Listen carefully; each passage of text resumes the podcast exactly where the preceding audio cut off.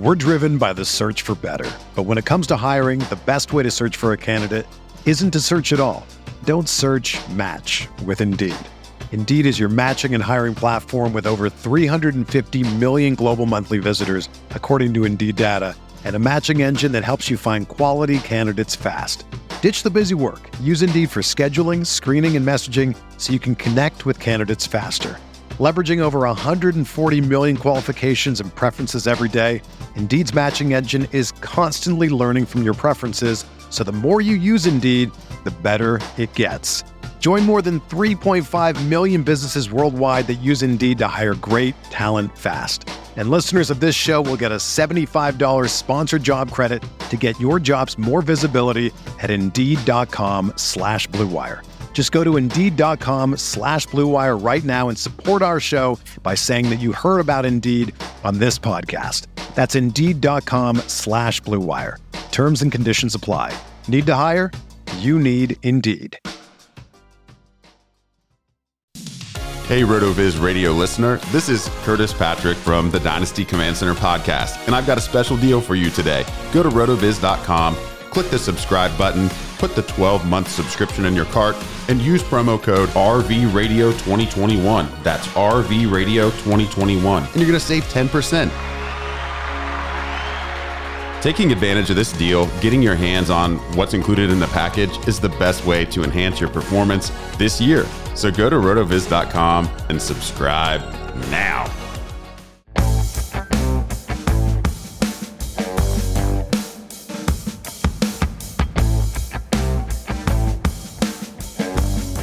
How can we use preseason information to get better at fantasy and not fall into traps? That's what we're talking about this week on Stealing Bananas. I'm Ben Gretch. You can find me on Twitter at yards per Gretch and my Substack at bengretch.substack.com. You can find my co-host, who's with me as always, Shawn Siegele, over at Rotoviz, where he's dropping the zero RB list for 2021, the most important article you can read all off season.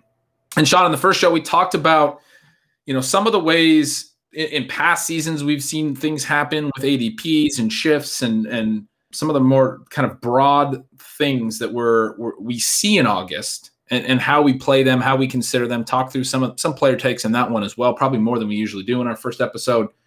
It's a really important topic right now. How much should we be reacting to news and information? On this show, we're going to talk a little bit about some players that have been moving, maybe some players that were a little bit concerned that we might be wrong on, frankly. So yeah, this will be a fun one. How you doing?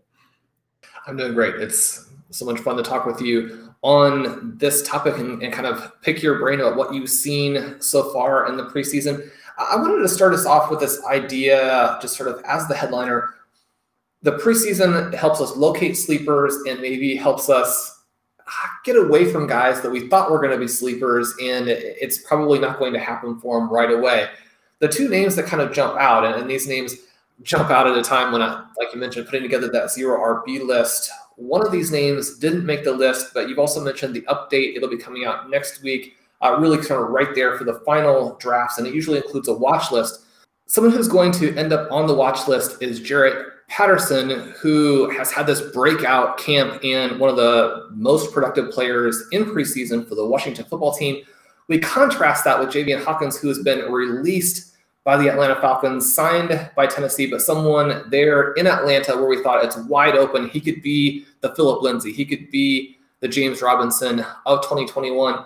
It no longer seems like that's going to happen. So then we have this big contrast. Hawkins had these great numbers in a lot of our advanced research for RotoViz. Backfield dominator rating really high, breakaway rush score really high. Both of those things important for players who fall toward the end of drafts. By contrast, Patterson, and, sometimes you get a little embarrassed by the numbers the, the computer will spit out, but he actually had the best pre draft running back prospect lab score from this class. Now, this class actually is not particularly strong in part because uh, so many of the players are so old, but Patterson had all of this production and yet is small and maybe not that fast.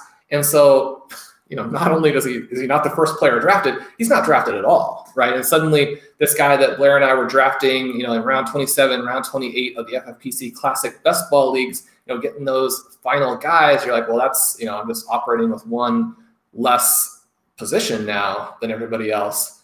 But Ben Patterson has been the breakout star. This is obviously a little bit of hyperbole, but the guys in Washington's camp are comparing him to Maurice Jones-Drew.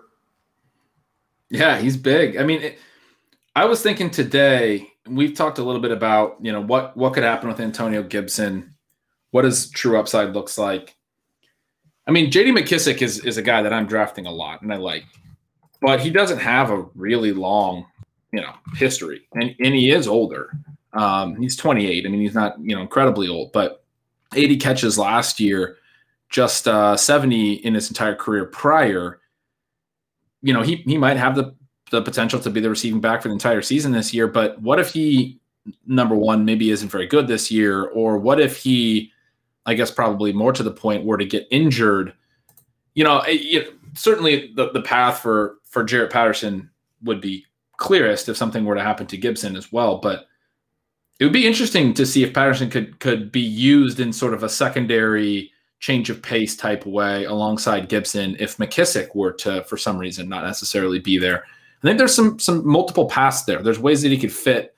It's one of those things where you know we talk about his size not being great, uh, or or people think that way that that maybe he's you know can't be a workhorse. What's his real role going to be? This and that in some ways it it almost leads to a little creativity where like he could potentially be used on third downs or things you know sometimes people you know coaches try to sort of fit these guys into put these guys into certain into certain roles so yeah he's in he's an interesting one i mean he has looked very good in the preseason and i'm always more interested in these guys who were just amazing collegiate producers you have all these people who were actually drafted right picked at the end of the draft and you go and you look and you're like, you know these people were not good college players and college football is difficult, right? But it's a big step up to the NFL. So if you did basically nothing in college, I don't understand why you're being drafted. You have Patterson, who was a star. And so uh, I'm never very surprised when these guys go out and just start doing the same thing.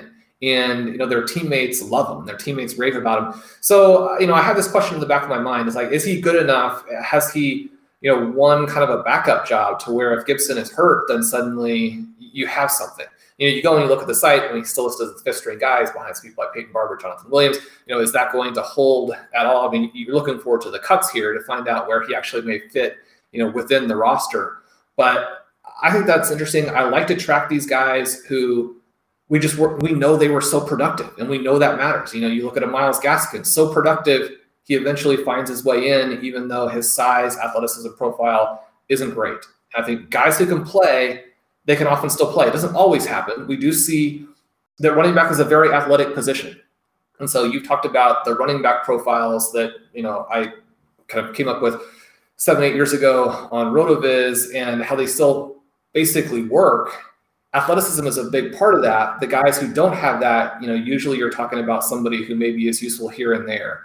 But these hyper productive players, when they break out, in training camp in the preseason. I think that's inf- interesting information. We want to again be very aware of price, but that's somebody who I'm following because of what the previous information was. And so I think the combination of preseason with what you know about the guy coming in is important. Yeah, absolutely. I mean, you're always encouraging people to think that way. It's been a huge shift in the way that I play, having had the luxury of co-managing some teams with you for the last several years is just this idea of the long view is the way that I was putting it in stealing signals at times last year that you know especially with young guys I, it is so it so clearly becomes sort of like a you know a horse race type thing where oh how good is this guy's role what you know, what is his opportunity this and that that it gets lost whether or not that player was actually a good prospect and we have any reason to believe that he can be good in that role and then more specifically even before the role materializes, keeping in mind these long view things. And as we start to hear the, you know, any information like you're talking about with Patterson, the reason he like some people will see him on the watch list and say, man, Shawn's going really deep this year. But the reason you're putting him there is all of it, right? It's all of it. It's not, it's not because Washington is necessarily a place where it's it's clear that he's gonna have uh, an opportunity. They they have two backs that they're gonna use. And it looks like, you know, they used a lot last year and it looks like they're gonna use again this year in the same ways. Patterson, though, you know we we don't know about the the opportunity situations we don't know about injuries that's the chaos where i was talking about in nfl seasons he's the kind of guy that could actually take advantage and so it's that that other side of the equation not what the percentage possibility is that the guy becomes you know finds himself in a role where he can get enough touches not the likelihood that that, that, that might happen in his particular backfield. It's both, but not that as much as how good would he be if that happened? Even if we can't see it, how good would he be? And I think that's really interesting. It's a reason we talk about guys like Eno Benjamin still, who, you know, everyone's probably sick of hearing about because we believe that if he found himself in a significant role, that not only would he get there, we're not even necessarily talking a ton about the percentage chance that he could get there, but that he would be good there. And that's that's very important. And that's that sort of long view and looking at his profile and all of those things. How about some of these guys who are in this 100 to 150 drafted range at the running back position? Uh, Mike Clay was on the show, gave us some great info on values he's targeting, guys he's shying away from. Michael Carter, someone he said he didn't understand the price for all offseason. We now have kind of more information leading a, a little bit in that direction where the early reports were, oh, you know, he's going to be the starter. He looks fantastic. The more recent reports are, you know, Tevin Coleman is there. Ty Johnson has been better than people expected. There actually might not be a ton of work early. And you're talking about a guy who, you know, was not necessarily drafted to be an immediate starter or a star. Rhamondre Stevenson, someone who didn't have a lot of production, but I mentioned Travis May all the time. You know, the research that he has done, and, and you know, he believes that Trey Sermon left because Stevenson was so good. We know what Sermon has been doing in camp, and now we know that the Patriots have traded Michel. At least in some ways, it really feels like to open up this job, this backup, and perhaps even a more of a hybrid role. With Harris, we know it's rushing. With White, we know it's receiving. You know, maybe Stevenson can do both. And if you had that back in the Patriots offense for once, then we'd be talking about monster upside. He's getting more expensive, but still someone you can easily put on your roster if you decide to make that decision. And then Hubbard, an interesting guy because he's drafted in that same basic range, but very blocked by Christian McCaffrey. Uh, I wrote about him in a recent piece and how he's the ultimate mixed messages back, where people think he can't break tackles. He had this highlight play in the preseason where he has the third and one, he runs into the line, he keeps the feet going, keeps the balance going, breaks through the tacklers, gets to the edge, looks like he's going for the touchdown, and doesn't make it in. He's obviously frustrated. He says afterwards he should have scored. You know, so even when he does the thing people say he can't do, then he maybe doesn't get what we thought he could do, which is, you know, scoring the touchdown once he's in the open these three backs are they interesting to you for fantasy? Are we learning things about them in the preseason that really matter? Yeah, I mean, I, I don't know if we're learning thing. I certainly the Michel trade was interesting for Rhamondre. Uh, I'm going to kind of do the opposite of what I was just preaching, but say that now the path to to him seeing a role is it's you know it's big enough that it's hard to ignore. I mean, we know that Damien Harris is going to play a lot. We know that James White's going to play a lot, but Bill Belichick has used a back in the way that you just described for many years as a third back and the name by the name of Rex Burkhead. And and certainly that's the potential role that Rhamondre could look at where he could get some receiving and some and even some goal line work or or you know, who knows how it shakes out. But um, he could wind up being a high value touch guy that that looks really nice, frankly. The the Hubbard thing, not so much because you you've talked a lot about his uh, ability all off season. I mean, I would say watching him, I, I've been very impressed. Like he's looked very, very good. Maybe that's made me more comfortable drafting him, but probably nothing in the preseason should have changed what we already were thinking about him, which was that, you know, he was a very interesting prospect from some of your offseason work. And if Christian McCaffrey were to miss time again this year, unfortunately, you know, if that were to happen, that Hubbard could be very interesting, much in the way that Mike Davis was last year and maybe better, right? Because he's younger and he's potentially just a much better player. Who was the third we were talking about? Uh, Michael Carter, are you I mean, he's someone who goes in that range where rookies often perform very well for fantasy, in part because they're priced with the uncertainty about what their role is going to be. And then if they have the talent by midseason, especially, they're really doing work. Does he have kind of what he needs there? One of the things that I, I almost like the fact that this is a little bit more of a confused backfield than expected because it does keep the price down. He pulls him more into a range now where I maybe I can afford him in some drafts. And then you contrast that with the fact that Zach Wilson has looked very good, Corey Davis has looked very good, and Corey Davis has looked good perhaps in part because Elijah Moore hasn't been out there, but he's going to be out there, or at least you know we very much hope that he's going to be out there this Jets offense could be better than expected, which I think would be a big boon for their backs. Yeah, no, I, I just wrote the AFC and NFC East stealing signals this week. And my Jets point was basically just that everyone in this offense is sort of undervalued. I mean, the, their ADPs collectively don't make a lot of sense. They are very much assuming this is going to be a, a very bad team, and they might, but we are definitely anchoring collectively too much to the Adam Gase Jets, the the old Jets. They were the second they, they were second fewest in play total play volume last year, which is uh you know not good for fantasy for obvious reasons. Um, but you know, all new coaching staff, new quarterback, all new receivers, new running backs, everything is new. It's a completely different team. They could be that bad again, but certainly we need to regress our expectations somewhat from 31st in the league in play volume and and you know bottom three offense. And I don't know that the prices really have. You talk about the collective prices of the Jets running backs. I think Ty Johnson and, and Tevin Coleman at their really cheap prices are interesting plays on early season work. And then I think Michael Carter is an interesting play, but probably now it looks more like as a guy that you're going to have to stash and hold and hope that, like you said, more more like around midseason, he starts to earn more of the backfield. Maybe Tevin Coleman's dinged up again. We know he's uh, you know frequently struggled with injuries. You know, maybe Ty Johnson isn't showing enough explosiveness, and Carter, in limited work, is showing some things. You know, those types of things might take some time, but Carter will probably get some touches. Um, and I talked about this concept in a different Stealing Signals post recently that things tend to move in the direction toward the younger guys often, particularly when they have significant draft capital. That's sort of the tricky thing with with Carter. He doesn't really have significant draft capital. It is possible he could go uh, this whole year and, and potentially his whole career being just treated as a backup because he was sort of drafted in backup running back range.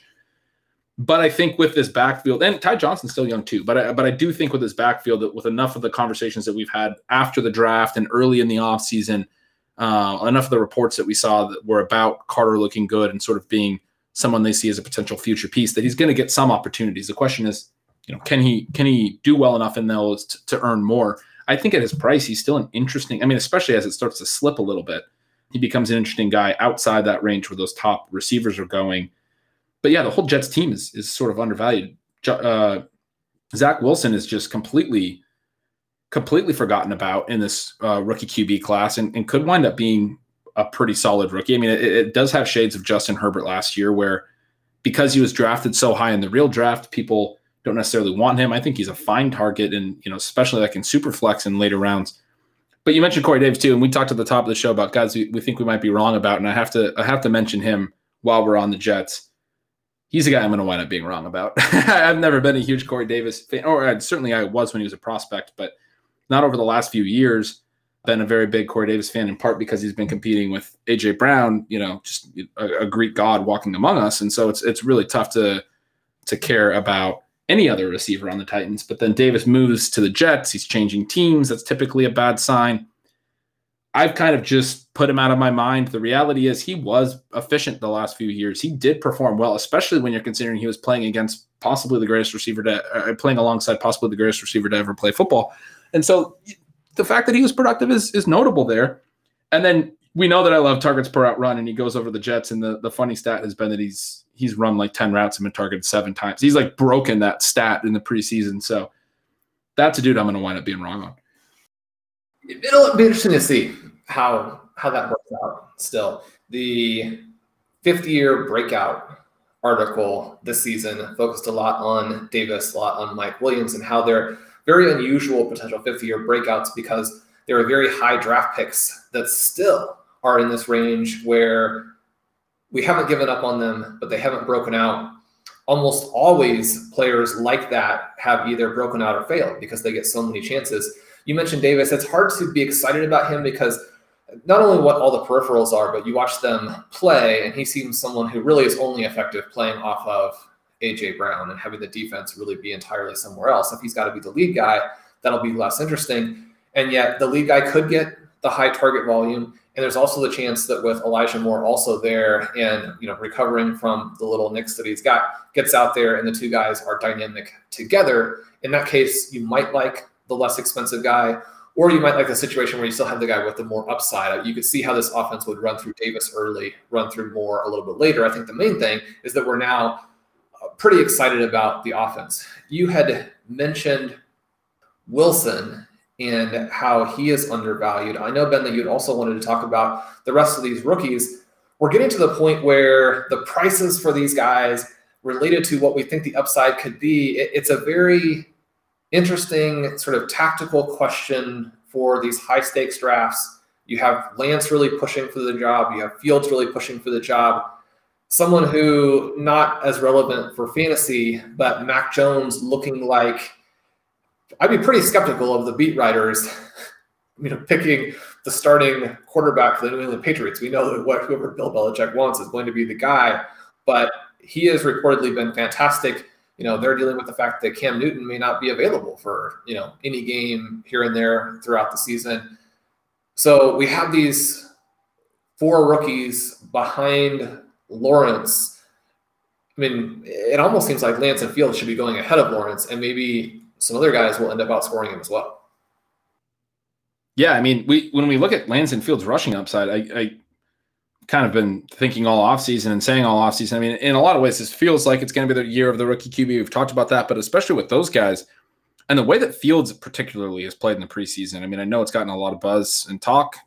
I watched both of those games live. I was really interested in him, and I had those same opinions live. I certainly don't wasn't biased by the, the the positive talk. It was you know interesting to see everyone else sort of feel the same way. I thought Fields had some some great throws this preseason that weren't caught and and could be when he's playing with some better receivers because he's been playing behind Dalton with the second team. But the way those guys have have looked and and, and particularly their rushing ability, I mean, it, it feels like when they start, they're, they they're going to challenge for top five points per game upside at quarterback. I mean, they certainly have those types of profiles. One guy you're talking about their rising prices. One guy that I've been sort of down on is Jalen Hurts, who has a ton of rushing upside my concern has been some of the talk all off season about potentially trading for people and all of these things, but he's looking like he's very likely going to start. And if he runs anywhere close, to, I mean, he ran over 11 times per game last year in just four starts, but if he runs anywhere close to that, he was also throwing more than 30 times a game in those stretches. You have some really elite dual threat upside. And, and that's why he's been going very high all offseason, even with some starting concerns. As we approach the season, are you what are you I, I, guess i don't really know where you're at on Hurts but are you considering him more positively? The closer we get to the season the more clear it becomes that he's the starter. I mean i know i am personally. I think he's going to be the starter. I think he's going to be the guy. I think he's going to play pretty well. And then it comes down to how much does the coach limit him because we hear a lot about the emphasis there in philadelphia of him being more of a traditional passer and so he's going to have the rushing value. The question is, is it you know cut in half, cut in a third? Does it remain at the same level? Can he be more efficient as a passer to make up for any of that? Do they try and run an explosive offense, or you know, are they you know trying to kind of get through the season and see what happens next year? I mean, I, I'm always a little bit concerned about these teams where the head coach already seems to be looking to the following season, and it's almost like you know, how can we make sure we don't lose by so much that I get fired right away? maybe that's not the case. I think that the biggest news coming out of Philadelphia that as it kind of relates back into Hurts is that you've got two guys doing things that watchers of the team didn't think were possible. Jalen Reagor has been fantastic in practice, and yet Quez Watkins has been so good that there's a question of even who is the number two receiver going to be. We loved Quez's profile. I mean, you've got a guy who was just this monster dominator in college, obviously played smaller school, but also very fast. You know, so when you have the guy who was a good college player and has NFL athleticism, I think that we're not as worried about this low draft cost. You could be looking at a three wide set with DeVonta Smith, Jalen Reagor, Quez Watkins, all three of those guys underpriced in fantasy, but all three of them also buttressing the rushing value for Hurts in a way where this becomes a pretty fun offense. So, you know, not just one where we could benefit in fantasy, but it could be a fun team to tune into every Sunday. Allow me a moment to tell you about North One. North One is better banking for small business owners. Serving small business owners is all they do. North One allows you to manage your money from anywhere, whether you're at home or on the go. Everything you need to manage your business finances is at your fingertips. Never step foot in a bank branch again. In addition to features you'd expect like mobile check deposit, cash withdrawals, the ability to send and receive ACH and wire payments, North One is an FDIC insured account that can save you both time and money. North One integrates with the accounting software you already use, saving you hours of manual bookkeeping. And with North One's envelope feature, you can automatically budget and save for things like rent, payroll, taxes, and more. With North One, you'll never pay overdraft or NSF fees again, saving you hundreds of dollars per month. To get started, visit apply.northone.com forward slash rotoviz. That is apply dot n o r t h o n e dot com forward slash r o t o v i z apply.northone.com forward slash rotoviz. North One, business banking made for America.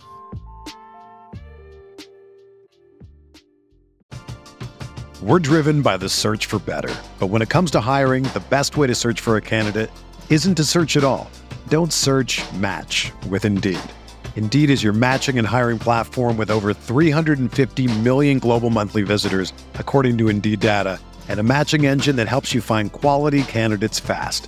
Ditch the busy work. Use Indeed for scheduling, screening, and messaging so you can connect with candidates faster.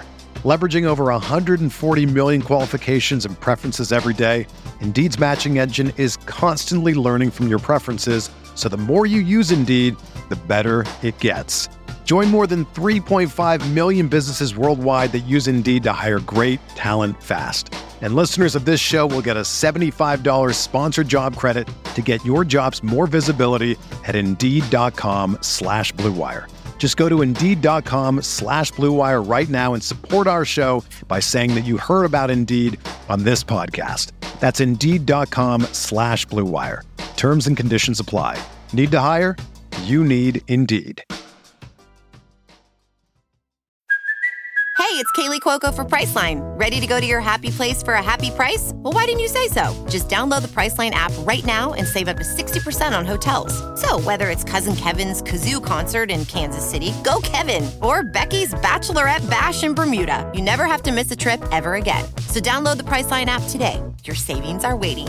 Go to your happy place for a happy price. Go to your happy price, Priceline. They were the hardest one for me to write. The stealing signals that I just just wrote this week with the NFC and AFC East. I I haven't been drafting a lot of Eagles, and I couldn't really explain why. I mean, I, it was sort of because Hurts has been rushing a lot, and I you know that takes a lot of the value out of the offense. But I've gotten questions about my ranking on Devonta Smith, which isn't you know way below ADP or anything, but based on sort of the way that I like to target players, why am I where I'm at on him? And I don't know that I have a great answer for that. Maybe it's just a little bit of concern about sort of the rotational tendencies in Philly the last few years. Um, they do still have the same wide receivers coach there. That's a point that uh, that Pat Kerrane has made before. That their wide receivers coach has, has emphasized in, in in conversations that he likes to rotate guys. They bring in Nick Sirianni from Indianapolis, uh, who was the offensive coordinator there the last few years, and one of Frank Reich's biggest tendencies in Indianapolis was sort of rotational stuff at his skill positions. So I have some concern, especially because they're deep at, at the various skill positions that they we won't have anybody running enough routes or or playing enough snaps to to be considered sort of like full time compared to some other offenses that maybe just go really heavy like 11 personnel and and keep sending the same three receivers out there every single week uh, you know every single play. And uh, at the same time that doesn't mean that, that like there's not going to be some players in this offense that are running more routes than others and, and aren't going to you know be potentially very valuable. And Smith is very interesting. Reagor is interesting as a potential sort of you know bounce back year two at a very good cost. Quez is had a really interesting late round profile. You know, was it early declare, not a three year early declare because he redshirted, but multiple really strong seasons at Southern Miss, tons of tons of production. Doesn't get on the field right away last year because he was drafted after John Hightower, another sort of deep threat in the same class last year, and naturally you know, the, the team is going to lean towards the draft capital and, and typically play the guy first that they liked more in their evaluation. Hightower got his chances last year, was not very good. Watkins got some playing time late in the year, made a couple of plays, very, very limited playing time. And then I think about the last four games playing with Hurts, but then has lit up camp, like you said, and scored a long touchdown in a preseason game and showing some of those things that would make you think, okay, this is why this guy, when we talk about the long view, was productive in college. And we do know that when they're sixth round picks, they tend to take a little bit of time to actually earn the, the, the playing time. But he he got there late last year, at least started to get on the field, and he had a long touchdown in uh, in Arizona, I believe, late last season. And now that's carried over to this offseason. That's what that building looks like for a sixth round pick, where they might actually have an opportunity this year. He's interesting, certainly as a very late pick probably you know sort of behind DeVonta and, and Reagor in terms of interestingness, but all, all of them are yeah, I just I don't know what to do with this offense. What why am I so down on this offense, Shawn? Well, the arguments you just made suggest you're going to be adjusting your rankings slightly and definitely drafting Hurts. But I wanted to ask you, who are you drafting with Lance and Fields? It seems like a no-brainer to go after those guys, even though uh, even where they go, you still do have to make a tricky choice between that player, and it may be between this quarterback and an AJ Dillon. I mean, they could rise into the range where you're having to make some of those choices, which are still tricky choices. Do you like them with a Joe Burrow? Do you prefer them with like a Matt Ryan or a Ryan Fitzpatrick really late, someone just to get you through a couple of weeks and it costs less? Uh, is one of the names you have on the sheet here, questioning sort of where we are on the Bengals. Are we still concerned about his injury? You wrote something really interesting in Stealing Signals recently about the Etienne injury and kind of contrasting it with some things with Ja'Marr Chase, where he wasn't looking particularly good in training camp. You know, hasn't been a buzzy guy. People are already very disappointed, in part because you know, Rondale Moore has been good. Elijah Moore has been the talk of offseason. You know, Jaylen Waddle now is being looked at as this guy who could be an immediate superstar. And yet, not surprisingly, not too long after your newsletter goes out, we start to see the rhetoric begin to shift around Chase. And it still looks to me like this three wide receiver set for the Bengals is going to be incredibly explosive in 2021. Yeah, I don't know if Burrow's the one that I like to pair with those rookies because Burrow to me is a pick where you're betting on upside. I mean, you're betting on a guy having a monster season and that's sort of the pick I'm making with the rookies too. So in, in my head, when I make the rookie pick, it's like this is going to be my guy. I don't typically like to stack mid round quarterback bets. I've certainly done it, and, and, there are there are spots where you wind up it's really flat at other positions, and you're like, you know, the best thing I can do for my roster right now is to take another upside shot at quarterback, and maybe one of these guys hits.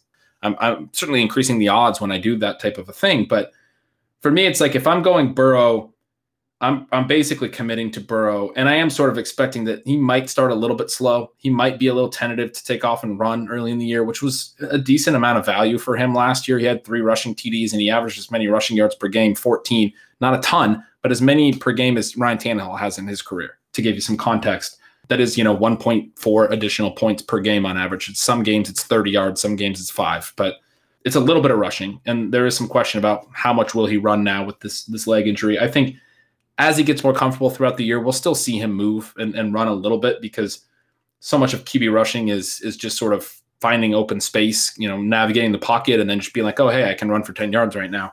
Uh, it's not like he can't move. You know, Tom Brady still can run. So anyway, I, I, do think Burrow will do a little bit of scrambling still, but the upside, as you said, is is Chase, and it's it's really when you look at you know the great AYA app at Rotoviz, you can look at Burrow's targets last year. He was absolutely electric throwing passes to Tee Higgins. Their their connection was over 10 uh, adjusted yards per attempt, which is very high. Tyler Boyd comes next. He's like right around eight, I believe, which is also pretty strong. And then you have AJ Green, who was four something, right? Like he was absolutely dead weight on 74 targets, I believe it was from Burrow before Burrow went down. And you're changing that guy out for potentially the best prospect we've seen in what I mean since Amari Cooper in five, six, seven years. That's that's why you draft Burrow because then suddenly you're like, okay, well he was really good throwing to these other two receivers, and now he has another one that could be a superstar. Oh yeah, and he threw to him in college and was very good throwing to him in college.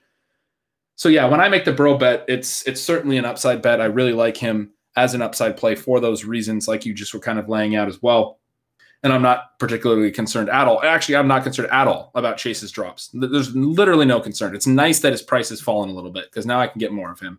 I thought he was pretty pretty steep in price for most of the offseason. Um, but my point in my stealing signals uh, article to to, to that you um, referenced was Ja'Marr Chase is a top five pick. Everything is going to move his direction in terms of getting him more and more chances all, all year. It doesn't matter that he had some drops. They will manufacture opportunities for him to continue to get the chance to be a star. It doesn't matter if he continues to have issues. He will get a third chance. He'll get a fourth chance this season until he starts to, to, to play well, presumably. Unless he's just bad, he's going to be fine. He's not going to get benched. You know, we saw it with Jonathan Taylor last year. There was some concern in the middle of the year they found a, a, reason to get back to Jonathan Taylor late in the year. Uh, even like Diontae Johnson is not, you know, wasn't a rookie last year, but got benched a little bit. They went back to him. You know, the, the, the coaches want to use certain guys. That's just the way that it works. So anyway, yeah, I like Burrow a lot. With the rookies, I'm, I'm probably pairing him with like a Fitzpatrick, somebody late for sure. And then Ben, to finish up today, you've got a couple other offenses on the sheet that you were interested in talking about. We have the Cowboys with Dak Prescott. Interesting with the Thursday night game to start, especially. We also have what looks to be a meltdown happening, really not even in slow motion there in Jacksonville, where you have Etienne go down, you have Chark missing basically this opportunity to get going with Trevor Lawrence. You have buzz for Marvin Jones. I think anytime Marvin Jones is drawing buzz, that's really bad news for your entire rest of your offense because you should have players where the contrast is that Marvin Jones isn't the guy who jumps out to the people watching practice. And then you have all of these whispers that the team already hates the head coach. Does this help us or hurt us on Shenault? Obviously, having Chark miss some time, you have targets go to Shenault. Having Etienne completely wiped out, you have targets going to Shenault. We're already kind of in this weird space where if you're doing a dynasty startup right now and it's super flex, probably Trevor Lawrence should not be the first rookie QB to go. Probably shouldn't be the second rookie QB to go. You get into that Wilson Mac Jones conversation, how well Jones has played, and you could make some choices there. Now, we do know that Lawrence comes in, maybe not as a generational prospect, maybe not as an Andrew Luck, Peyton Manning type, but someone who can be a foundation piece. Uh, are you wavering on him at all with all of the sort of negative noise coming out of Jacksonville? I'm not. Um, and I think like that that was the the classic sort of Shawn hot take that doesn't necessarily sound like a hot take because you just said that Trevor Lawrence is maybe in the Mac Jones area in in Dynasty Superflex startups, which is I mean, that was spicy for me to hear personally. Uh, I I'm sitting here thinking, man, I took Trevor Lawrence in the first round in one league where I really needed a quarterback that I'm in with Shawn. Uh, God, what, what does Shawn think about that pick now? But you on our uh, this little question that we had sort of potentially hitting at the end have what are you most worried about being wrong on? And you put Laviska underneath that. So actually this is a question that you need to answer because i absolutely have to hear this take and tell you how wrong you are. We know that the structural drafting is going to work right? We know that over time you're going to come out way ahead by picking the right people in the right places.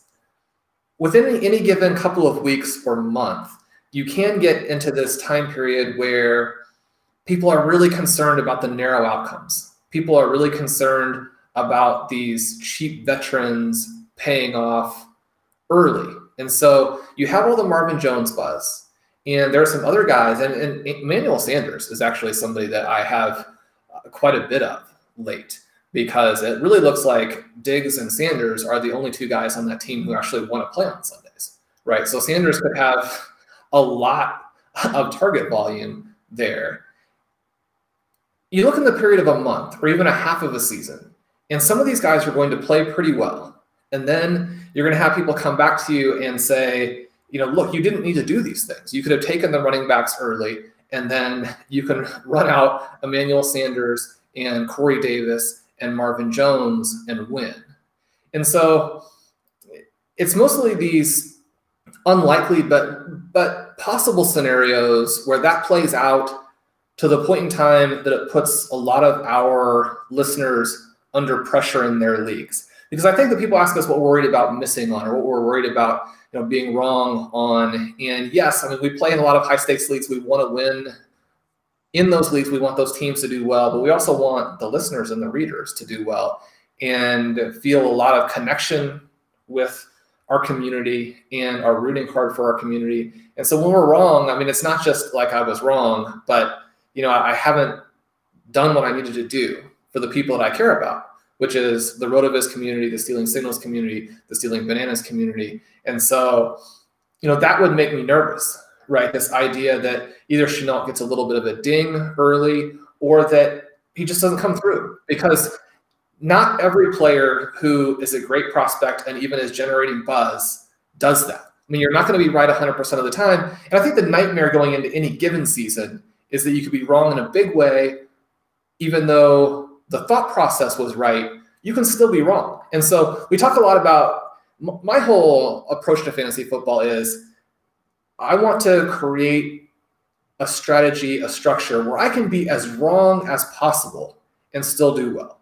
If I'm drafting in a way where I have to be right on everything, then you're going to lose. If you're drafting in a way where you can be wrong, wrong, wrong, wrong, and still win, you know that's where you come up with at the end of the season. Your teams are in the finals. You've won a bunch of money.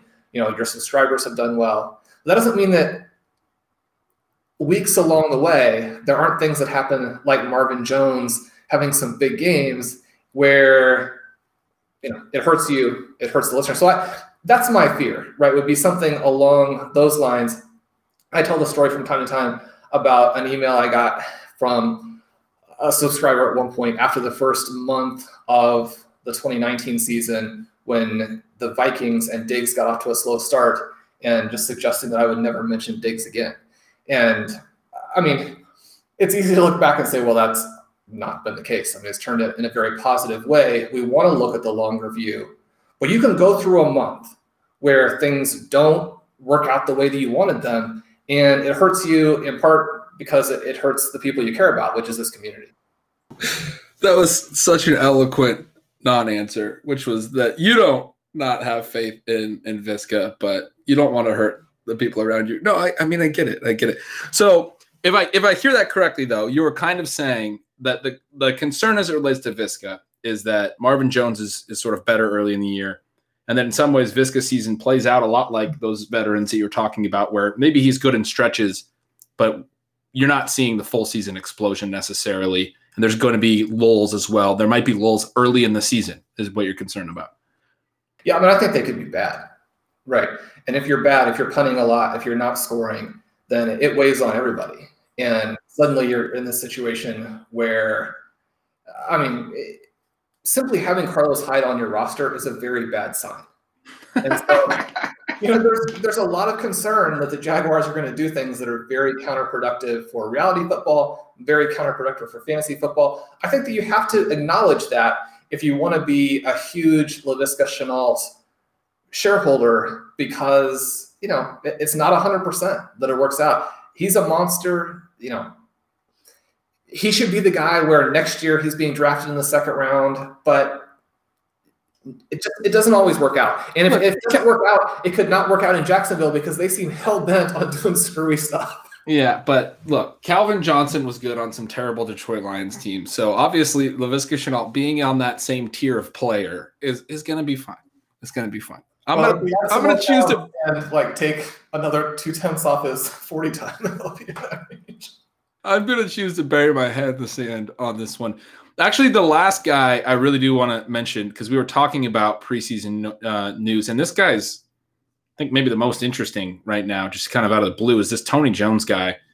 We are recording this Friday. It's going to publish, I believe, Monday. It'll be interesting to see sort of what happens in their last preseason game over the weekend. But there's been talk about sort of Latavius Murray potentially being released as a cap casualty. We talked about Kamara a little bit, I, I believe, on the first show this week, liking him more. Are you interested in Tony Jones at all? I think you have to start adding him at the very end, right? Because we know that the Saints are going to have so much work for the running backs that Kamara can't handle it all. And now that we're back to believing they're going to be an explosive offense, then that second guy matters. But I would say, you know, you have to be last round. You need to realize that there probably is more to still happen in that backfield. There are some very smart people who are still on Latavius Murray. And even Murray, actually didn't have much standalone value last year. He scored big in a couple of weeks when Kamara didn't play. But the idea that that standalone value that was there in some previous seasons was still there last year, might still be there this year. I think we can be sort of overconfident that what's happened before will happen again in some of these backfields, it's more likely that the backfields become sort of more normal in terms of having the same shape as the rest of the backfields in the NFL, where you're not really taking a backup to a superstar.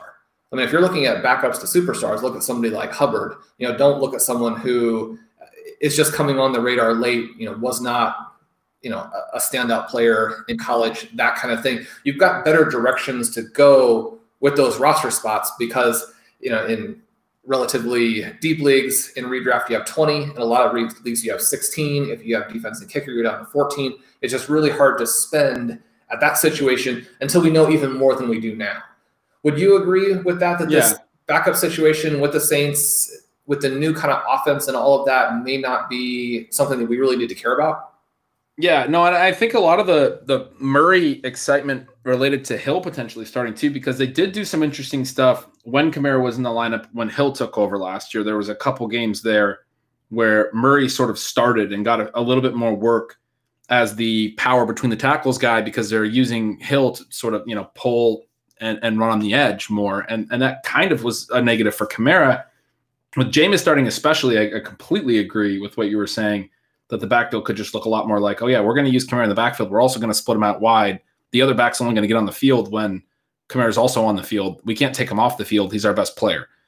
I think that makes a lot of sense. We were looking. I know you were you were talking a little bit about Jones' profile before we started recording, and, and talking that he's a bigger back, not particularly fast, was not very productive in college. The profile isn't fantastic. And so I think you said it very, very well that like if you're in a league where you only have maybe 14 you know non kickers and defenses, you can't take Tony Jones. If even if you're in a 20 man league, it's probably vaguely thin. I've seen some drafts where he started to creep up into like the 12th round. We're not taking him there. Yeah, no, I think you've got other directions that you can go. It, one of the things we're doing when we're looking for backups is we're looking for guys where we think that if something happens to the starter, and we always give that caveat that we don't, we're definitely not rooting for it to happen. We don't necessarily even think that it will happen but you want backfields where you think the start, the backup could be the guy. It doesn't seem likely that Tony Jones would be the guy if Alvin Kamara goes down, does it? Or that, that doesn't seem likely at all. They, they might do some type of committee. He might have value, but I agree. I don't think there's a lot of scenarios where this sort of big but not particularly fast I mean, that, that's not the end of the world if he's hitting holes and he's running hard and all these things that, that Sean Payton's loving. That he's not necessarily fast. He's probably going to get carries in between. You know, he could be that Latavius Murray sort of hammer, but he's not a guy that that um, his profile gives a lot of optimism for the ability to have a lot of receiving value. You know, we know that Saints will use the backs in the in the red zone, so maybe he could pound in a few short touchdowns, but you're looking at a pretty trappy profile as you know longtime readers of me might know what that means it's just sort of the low value rush attempts and not a ton of the high value stuff. So they probably, I think, use somebody else in the passing game, right? I mean, I don't know that, that he would be this this full time back, like you said. So he is interesting a little bit because we do know the Saints value their running backs. Saints running backs score a lot of touchdowns every season. But I think you had the exact right take on our first show this week, which was Tony Jones is your number two, and Latavius Murray's not even there anymore. Then Alvin Kamara has to be the second player off the board. Then take us out with a hot take Gerald Everett, the writers in Seattle love him. He's going to be the new ultra efficient star with the Seahawks. Top five tight end this season now. No, you you wanted a hot take, but yeah, I mean, Seattle likes to rotate guys. Will Dissly's going to play. No one has gotten more than 60 targets in this offense the last two years, other than Metcalf and Lockett since Metcalf was drafted. I just don't know. I don't. I don't know that Everett's going to. Yeah, a similar player to what he was with the Rams. I think he's going to get more volume than with the Rams. I definitely think his TD rate is going to be strong because Wilson likes to throw to his, t- uh, his tight ends, but I don't think he's going to get more than 80 targets. An efficiency player, an, an interesting late round efficiency bet at tight end. We're going to stick with Logan Thomas, Irv Smith, Cole Kmet, and go down with the ship if that doesn't work out. Yeah, that's the way I'm looking at it. Yep. Well, Ben, that takes us to the end of another fun stealing minutes. It was fun to go over these guys who are emerging in the preseason. Talk a little bit about how we play the preseason. That's going to do it for today's episode. I'm Shawn Siegele, and with me is Ben Gretch. You can follow at Yards Per Gretch. Make sure you subscribe to Stealing Signals. I'm sure you enjoyed some of the stats he pulled out from his newsletter today during the show. Uh, please consider subscribing to RotoViz. We've had a fun time with you guys over the last couple of weeks. Uh, if you haven't yet and want to, you can get a 10% discount using the code RVRadio2021 at checkout. Please subscribe to our feed. We have new shows dropping all the time, and you will get them right away uh, with that subscription. Leave us a rating and review if you can. We've gotten uh, so much outpouring in that space. I don't necessarily even feel like we deserve it, but we're very, very grateful. We will see you soon. If you're drafting uh, between now and the next time that we talk with you, a very big good luck.